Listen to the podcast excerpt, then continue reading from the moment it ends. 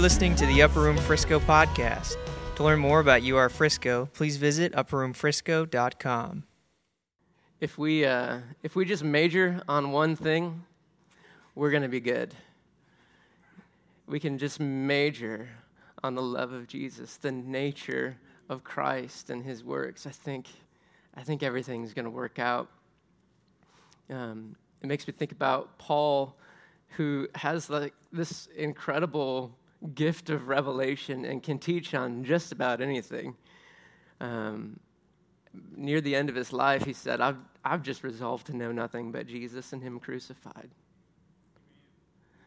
And it's kind of like that one of those moments where like you meet someone famous and they're like and you ask them, "Hey, like what's your secret?" You know, why why are you able to teach like this? Why are you such an apostle? And Paul is like he's giving us the inside scoop. He's like, if you just if you just look at Jesus, you're going to be good. he's our foundation. Um, recently, Ashley and I, we, uh, my name is Jeremy. My wife's name is Ashley. We have four kids. This is our home. Really glad to see all of you. um, recently, we bought a house in Farmers Branch, and um, and it's it was built in like what was it 60 60 something and so you know there's home improvement projects which i enjoy doing and one of them is uh, the laundry room has this linoleum floor. You know, it's one of those brilliant ideas from the 80s. And, um, and I, we wanted to tear it up and put down a, a new, a new flooring uh, and just like really spruce up like a mudroom situation. And so I'm, I'm ripping up this linoleum and tearing out the, the baseboards and stuff like that.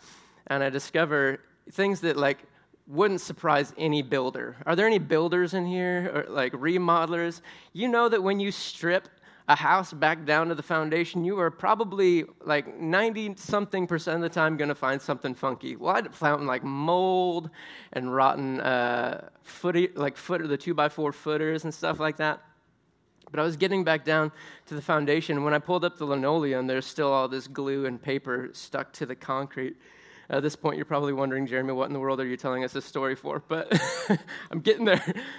And the only way I wasn't gonna like get on my hands and knees for like three days and scrape off this glue that was stuck to the concrete. So I go to Home Depot where they have a tool rental place, and I rent a hundred pound floor stripper grinder with this giant bit, like, and and it takes two guys to load it in the back of my suburban.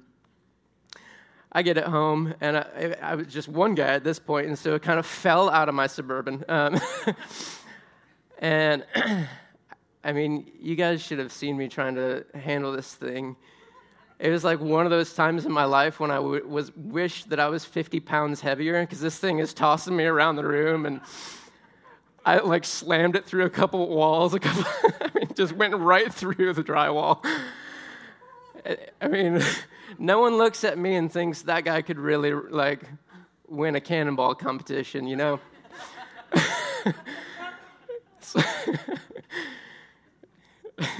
Seesaw contests and cannonball competitions are not my jam.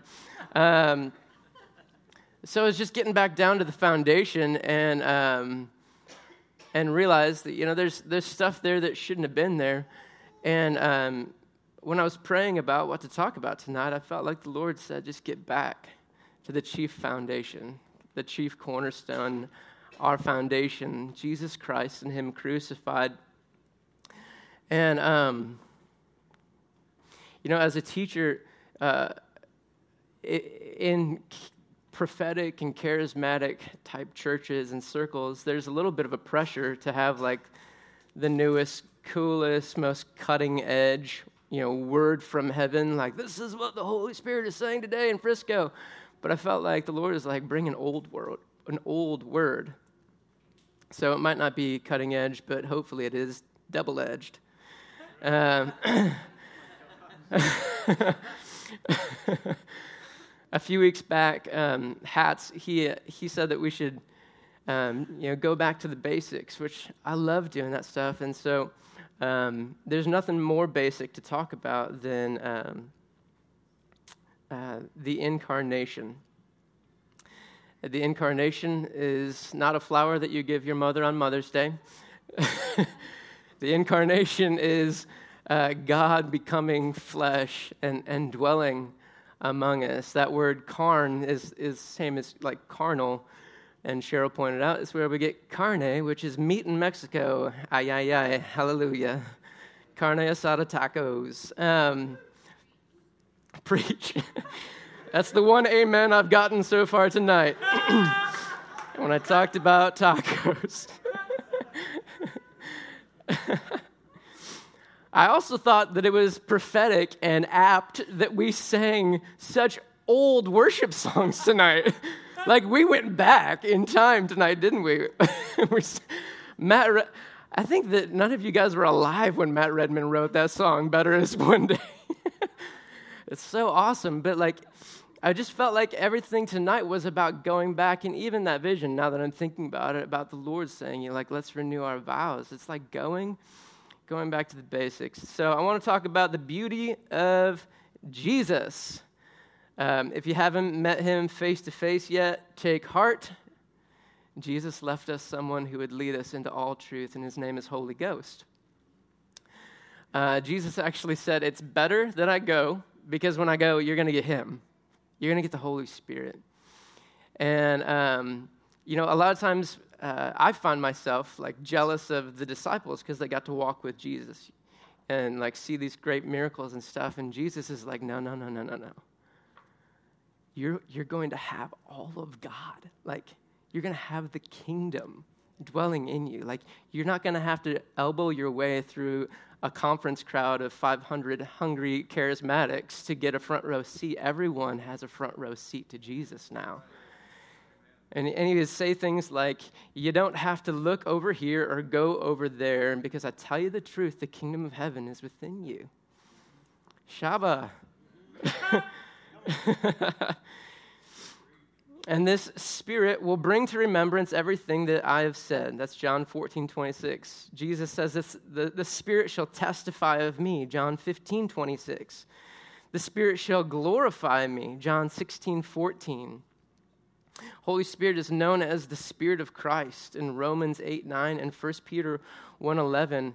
And the Holy Spirit, He does all sorts of amazing things. He's a multitasker. He teaches, he comforts, he guides, he, he counsels, he convicts, but ultimately, number one, he loves to reveal Jesus. We get to look at him. Like this message of just look at the Lord is so simple and sometimes like really offensive to our minds.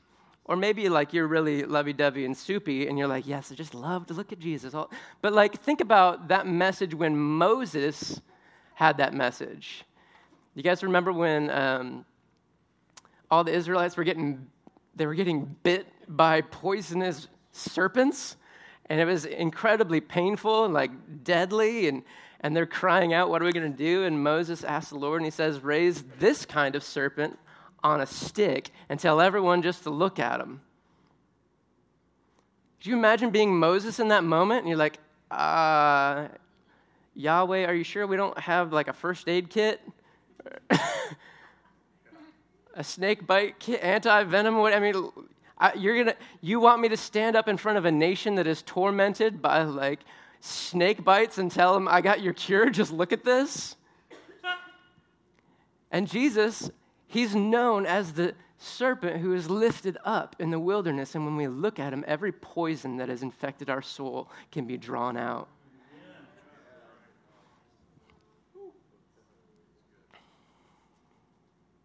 Everything is pointing to Jesus. If you want some like really thick, good chapters about the nature of Christ. Colossians 1 and 2, for that matter, are amazing. Hebrews 1 and 2. If you just want to like really meditate on like the person and work of Jesus, you can get lost in those chapters for years. Um, one of the verses is Colossians 1:16. It says, "I love this." Talking about Jesus. This is the famous chapter where it says, "All all the, the, the fullness of God dwelt in bodily form in Jesus. He is the exact representation of the Father. And then it, it goes on in verse 16, it says, For in him all things were created, things in heaven and on earth, visible and invisible, whether thrones or powers or rulers or authorities, all things have been created through him and for him. That might be NASB. I was just reading from NIV. Both are good. Um, two things I want to take note of here um, in Him, through Him, and for Him. In Him, through Him, and for Him. That means that everything that God dreams up fits inside the person of Christ. In him, all things were created. And that also means that everything that God can dream up was created through Christ. Like he's the, the paintbrush that paints creation into, into existence. And it also means that everything that the Father, that Yahweh has dreamt up is for the Son. It's for Jesus, in Him, through Him, and for Him. He is not just a message, He is the message. The second thing that I want to take note of in this verse, this chock full of revelation, is that um, there is an unseen realm. Everything that is visible and invisible has been created by him. And then it, it goes on to talk about things that are invisible these thrones, these rulers, these authorities.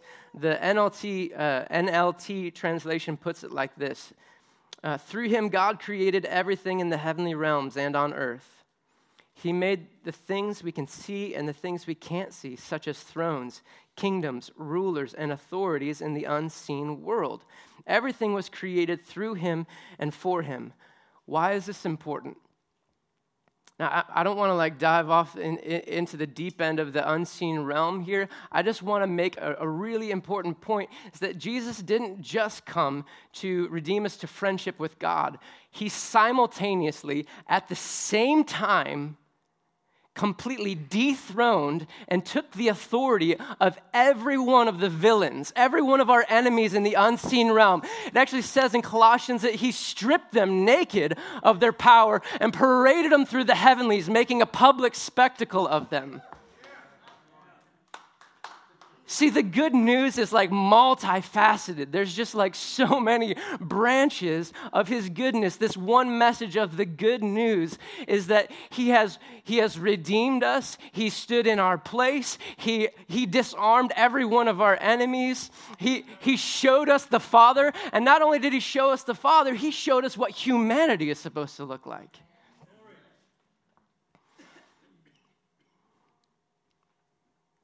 I've heard incredible sermons on all sorts of awesome topics that I don't want to downplay whatsoever, but you can find them. They're everywhere. There, there's, there's topical teachings on, uh, on morality and, and ethics and taking over Hollywood and trying harder not to sin and everything in between. And some of these are like really helpful, but I think that a lot of these issues would become non issues if we majored on this one thing.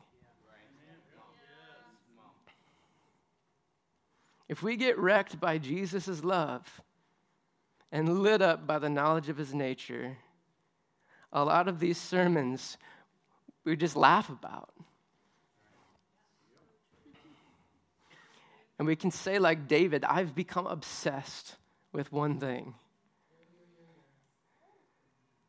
I just want to dwell in his courts. I just want to see his beauty. Can we just do that? Can we just get back to that? David, I can just see him. I can see King David like assaulted with the affairs of being a king, you know, and all of his counselors are saying, Well, what are we going to do about this? What about that? He's like, Can I just get back to the one thing? I just want to look at him. Just pause, pause, pause, pause, pause. Let's get in the tabernacle and worship and look at him This is why Upper Room ministers to the heart of God through worship and prayer. It's because we have seen him and we want to see him more.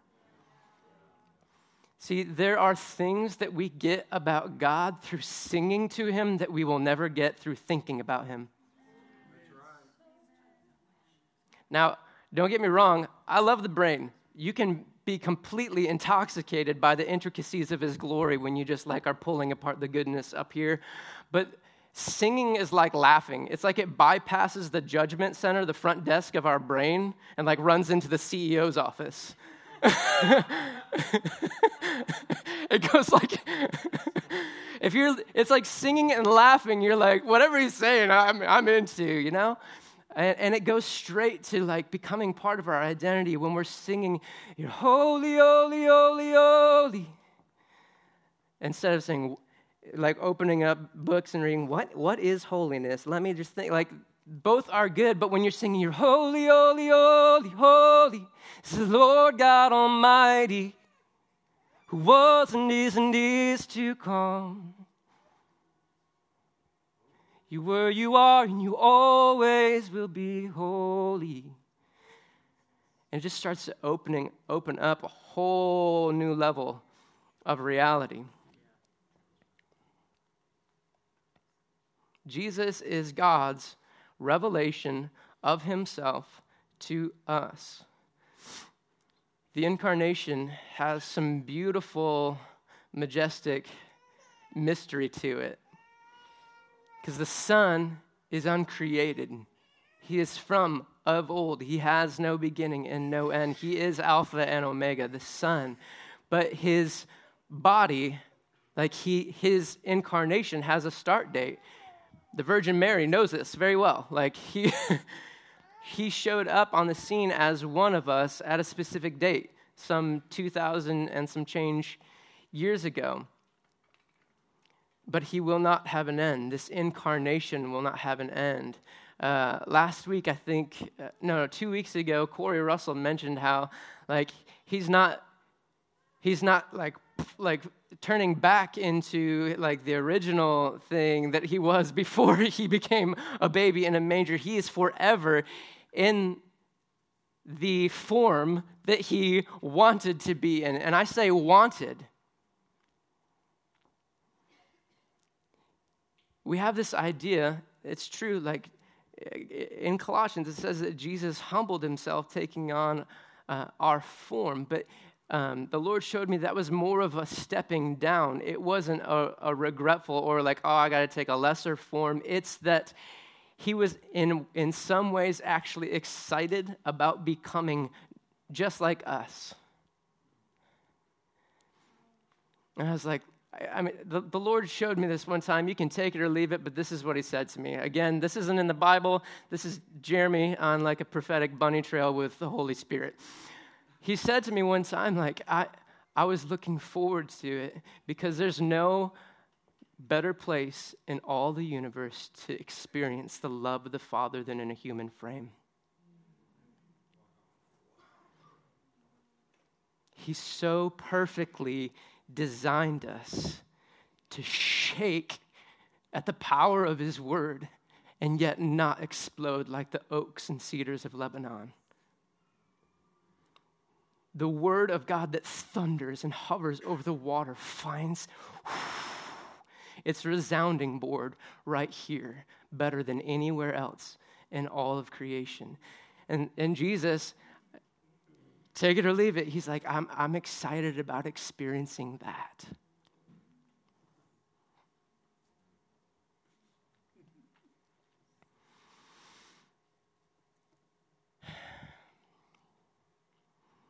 See, Jesus didn't just descend from heaven as a full grown man, and he wasn't born a full grown man, he was born just like us.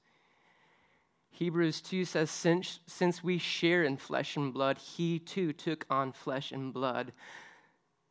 He was made like us in every way.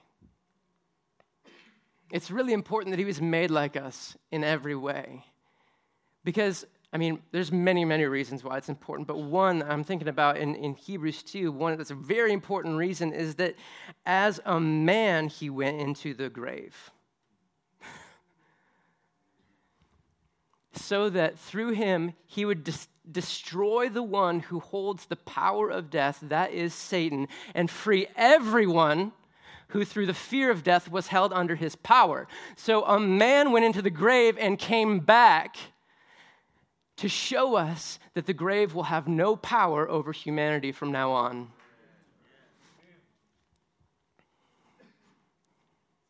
So he was born just like us, a tiny, cute, diaper needing baby. He was just like us. Uh, he, in Luke 2.40, it says, the child Jesus grew and became strong. And this, this one is even more of like a, a wig flipper. It says in Luke 2.52, he grew in wisdom, stature, and favor before God and man. So he grew in wisdom and then stature and favor between, before God and man, which means that um, as a child, just like the rest of us, he had to learn how to human.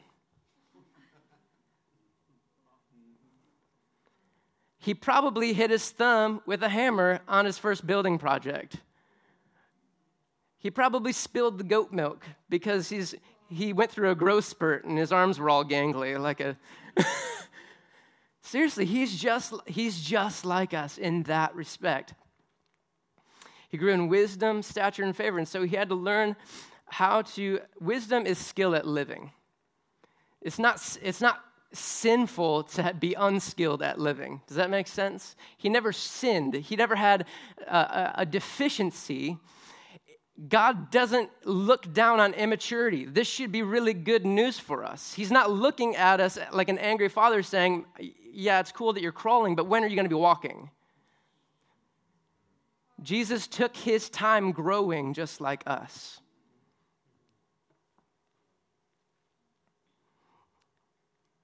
A really important aspect about the, the nature of Christ is um, the virgin birth.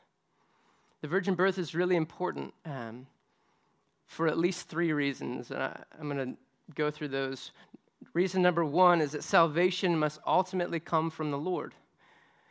And so Jesus wasn't born in the conventional way. He, God, God is the one who initiated. God is the one who set these events into motion because salvation has to come from the Lord. And at the same time, he's fulfilling the prophecy, his own prophecy, for, uh, back from the fall in, in Genesis 3. It says, the, the seed of a woman will crush the serpent.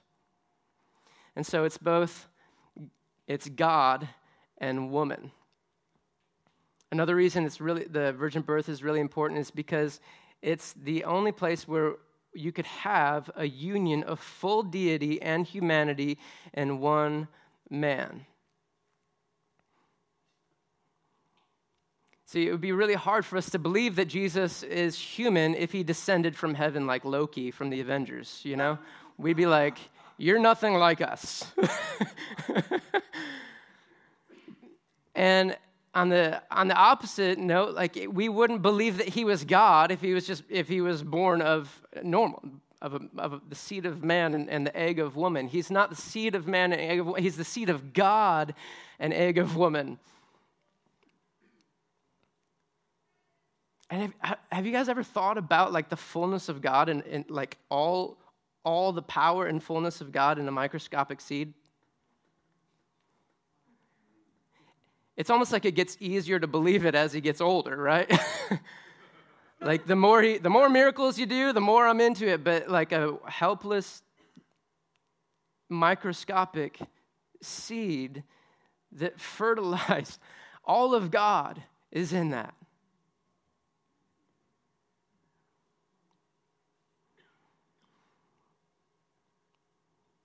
Side note, I felt like this might be healing for someone. The Bible doesn't talk about female fertility because in those days they thought reproduction, they thought of reproduction in the same way that they think in like agricultural terms that if you plant a seed in the ground, then uh, and if it doesn't grow, there's something wrong with the soil. But in the Bible, they, they didn't. They just thought that um, if there's seed, then the problem is always on the woman's side, and that's why you only hear about women being barren in the Bible no one ever thought that there may have been a, another problem going on. Um, so, anyway, back on track. Um, the third reason why um, the virgin birth is really, really important is because um, it. this, is, this is a cool little medical fact. Did you know that there's no blood passed from the mother into the embryo, into the, into the egg? Any nurses in here know that? Anybody else ever heard this? This is really cool. Look it up.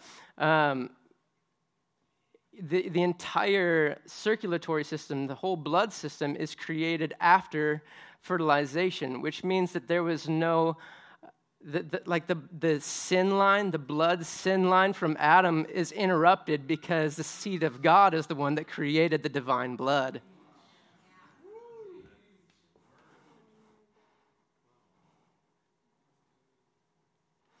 See, the incarnation is the permanent union of God and man. This is really, really important. This is why there's no longer anything that can separate us. Romans 8.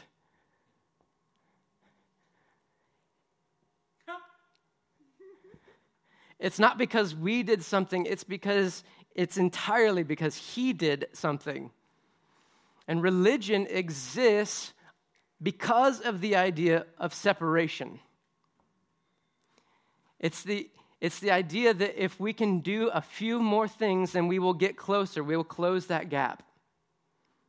But the message of Jesus is that he got so irrevocably close that we couldn't do anything to get any more close. Trying to get away from him when he dwells inside you is like trying to run away from your own kidneys. Does, you can't escape your skeleton. and we have this religious idea that if I could just escape the flesh a little bit more and get into the spirit realm, then like I'll be more acceptable to God. But that doesn't make any sense. There's a big problem with that because Jesus, who was perfect in his spirituality, left the spirit realm and got in flesh which means that right here, right now, we can experience the goodness of God in this room. They were singing it tonight. You're already here. I don't remember exactly what they were singing, but you're already here. You're already here. You're already here. Your presence is you. Your presence is you.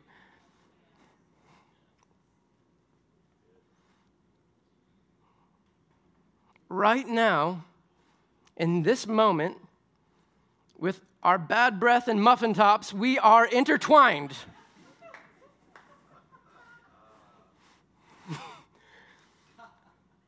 Eternally intertwined within the Trinity. Like the relationship that the Father and Son enjoy, that is our relationship to be enjoyed. His imputed righteousness and identity is ours. We are so wrapped up in that divine romance.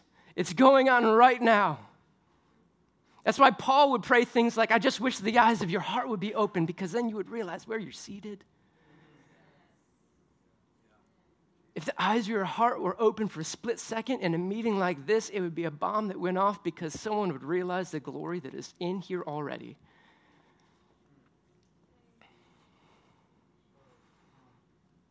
We ourselves are not God. Newsflash nor are we like extensions of God. We don't command the cosmos, we just don't. Most of us can't like clean our room and do our taxes in the same month. like we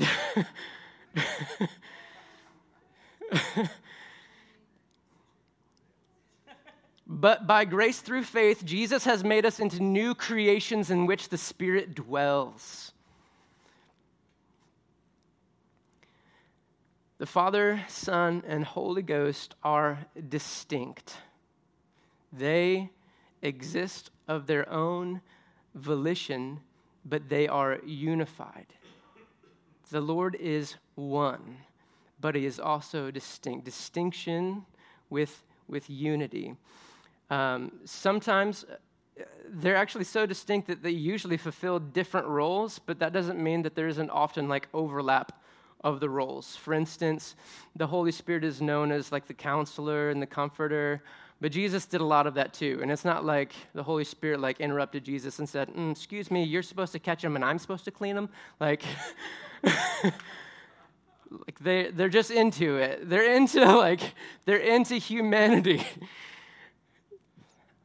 I got my wife. You know it's good when you get your wife of 11 years. She knows all my laughs, all my jokes. Um, so Jesus was made man, but he always existed. You might run into a few Christians who believe that Jesus, um,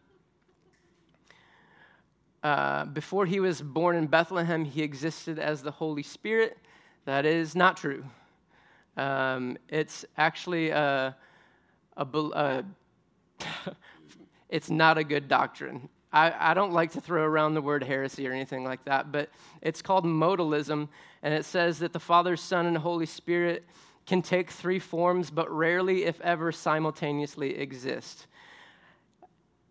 It means that, like, um, they can pick one at a time. Like you can't you can't have the Father, Son, and Holy Spirit existing at all the same time. That's that's the false idea that is modalism. And it's pretty easy to prove that it's false because Jesus, when he's baptized in the Jordan, the Father speaks from heaven, Jesus is present, and then the dove descends on him. Okay? And it's not just that verse, there's, there's a bunch of others. Um, like Jesus is praying to the Father. Um, He's saying that he's going to the Father. Jesus was led by the Holy Spirit into the wilderness, many, many more. They all exist all the time. um, sorry, I, so I, don't say sorry. This is, this is important. These are just basic doctrines of our faith. And so I want to go through a few of the ways that we have gotten off the train tracks uh, as uh, generally, globally speaking, as the church in a few areas. Another silly idea is that Jesus became God in the River Jordan at his baptism. It's kind of like they, there are people who think that Jesus was just this normal dude who got really woke. um, like this moment happened and he like became God. Um, it's silly. It's very, very silly. Uh, it's called adoptionism. Another silly idea um, is that Jesus was just, he was a spirit being walking around. Uh, and they say, that people who believe this say that Jesus just appeared to be a man. This is called docetism. It's also where we get Gnosticism. Um, it's a byproduct of several silly ideas, one of which uh, being that God is too holy to put on a stinky, lowly human body.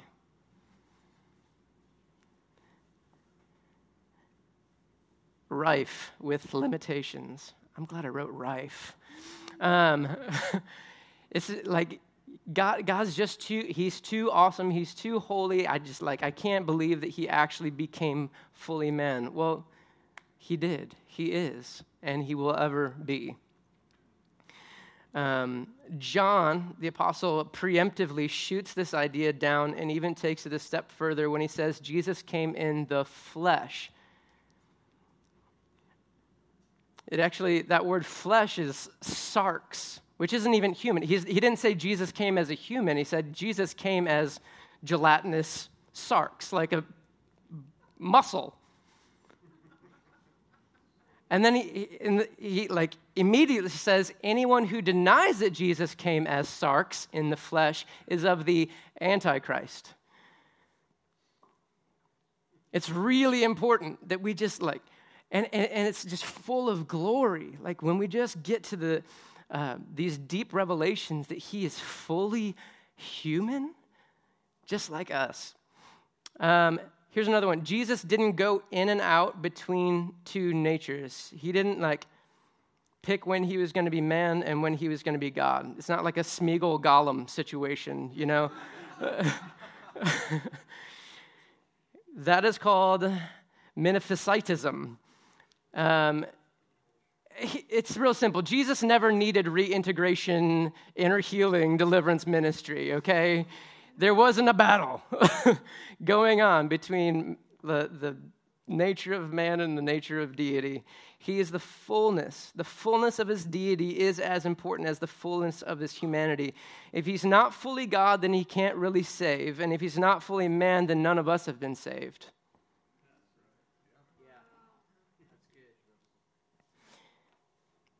He didn't just show us the Father, He showed us what it is to be human. See, we've been living way below our manufacturer grade. It felt good to say that. He's actually created pathways from the heavens that only come through humanity.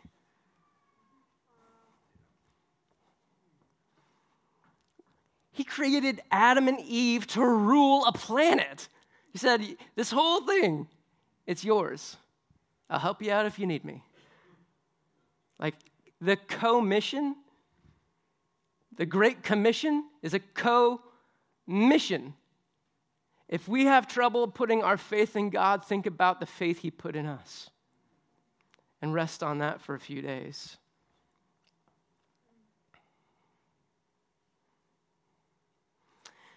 Here's another one. Uh, some folks started a rumor that Jesus just had the mind of God, but he had the emotions of man. This is Apollinarianism. Um, it's just the idea that emotions are gross and we need to escape them. They're like this lesser part of humanity that we just have to like beat into submission. When God created emotions, he is very emotional. Like the Father right now, He's anointed with the oil of joy above all of us. He is acquainted with grief. Jesus in, in John 12, it said, My soul is troubled. He said, I'm troubled in spirit in John 13. Matthew 26, 38, My soul is very sorrowful, even to the point of death. Jesus even marveled he was like delightfully surprised, which is cool when you think about what he was surprised at. It was the centurion's faith. He looked at a man and marveled.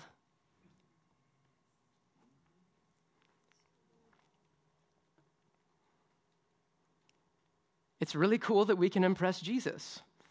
Like, that's awesome. He's like, I know you had it in you. I just didn't know you'd access it right now. Like, you know?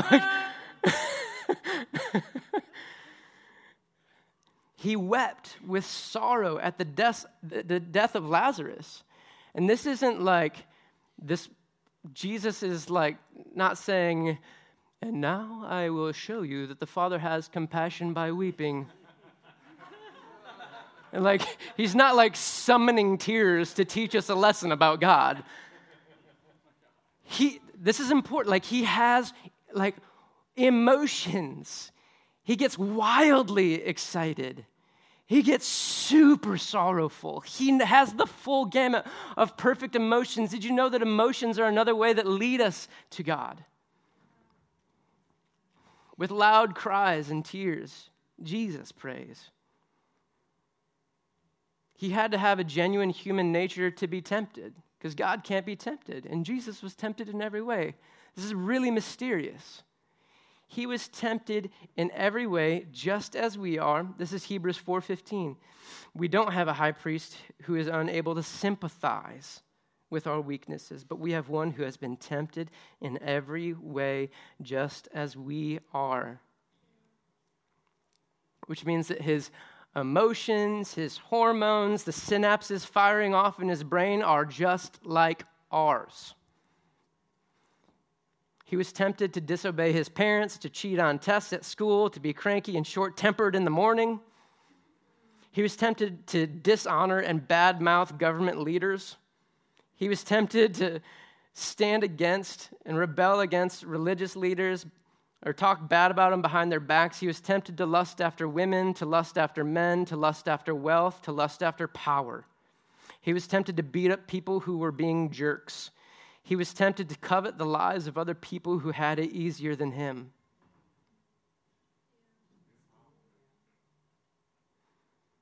He was tempted to reject people because he got rejected a lot. He was tempted to give up on people who continuously failed him. He was tempted to be impatient, to not trust his father, and to take matters in his own hands. He was tempted in every way. He walked the earth with a heart like ours so that we can walk in heaven with a heart like his.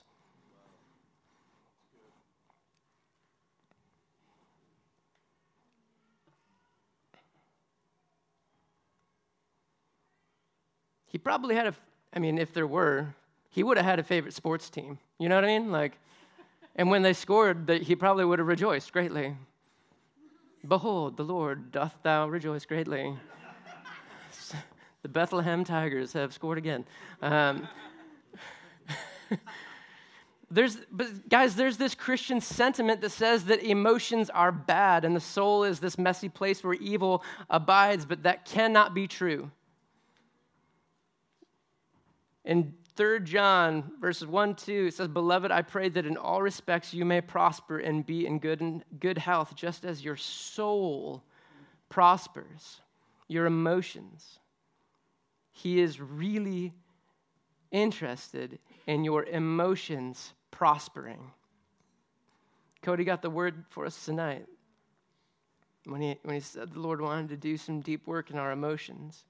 Many of us are not prospering and not healthy because we've ignored our souls, we've ignored our emotions and the soundness of our own mind. When bad things happen, we force ourselves to not feel bad because we're Christians. When good things happen, we refuse to celebrate because that's not humble. We sideline our passions and our hobbies because they're not as holy as other things in our minds.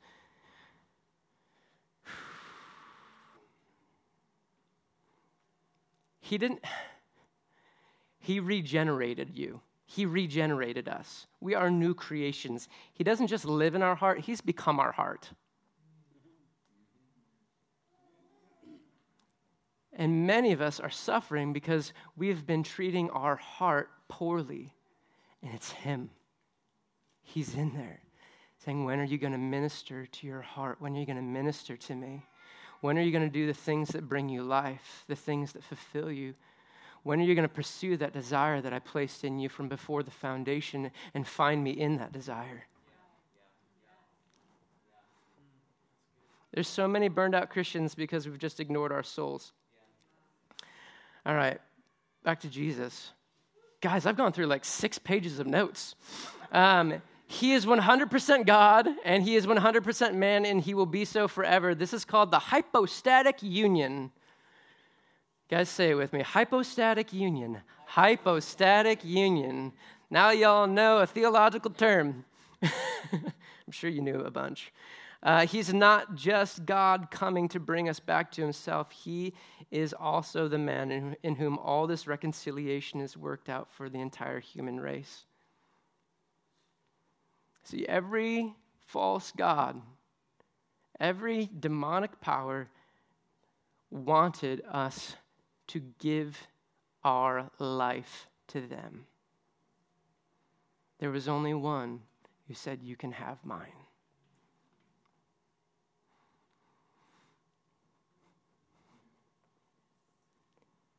Yours is broken. Take mine. See, I don't have any problem with us inviting Jesus into our heart as long as we realize that He already invited us into His. And the life that we now live, we're living in Him. It'd be like I've got a, an eight year old son. Um, his name's Judah.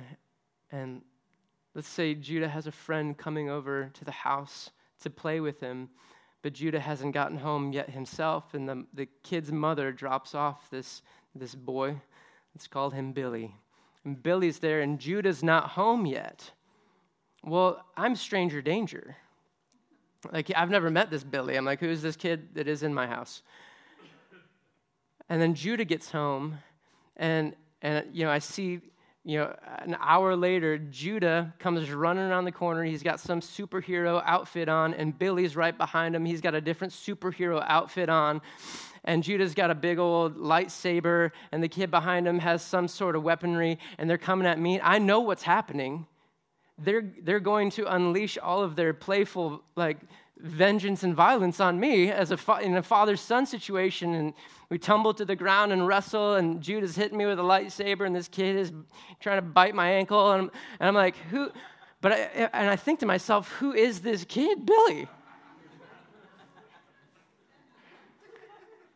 how does he know that I'm a safe father?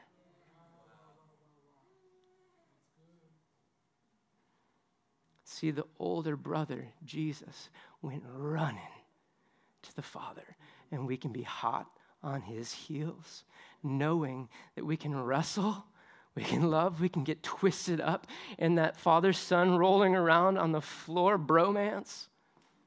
Like it is now ours forever. We are irrevocably intertwined in the romance of the Trinity. Let's stand up and pray.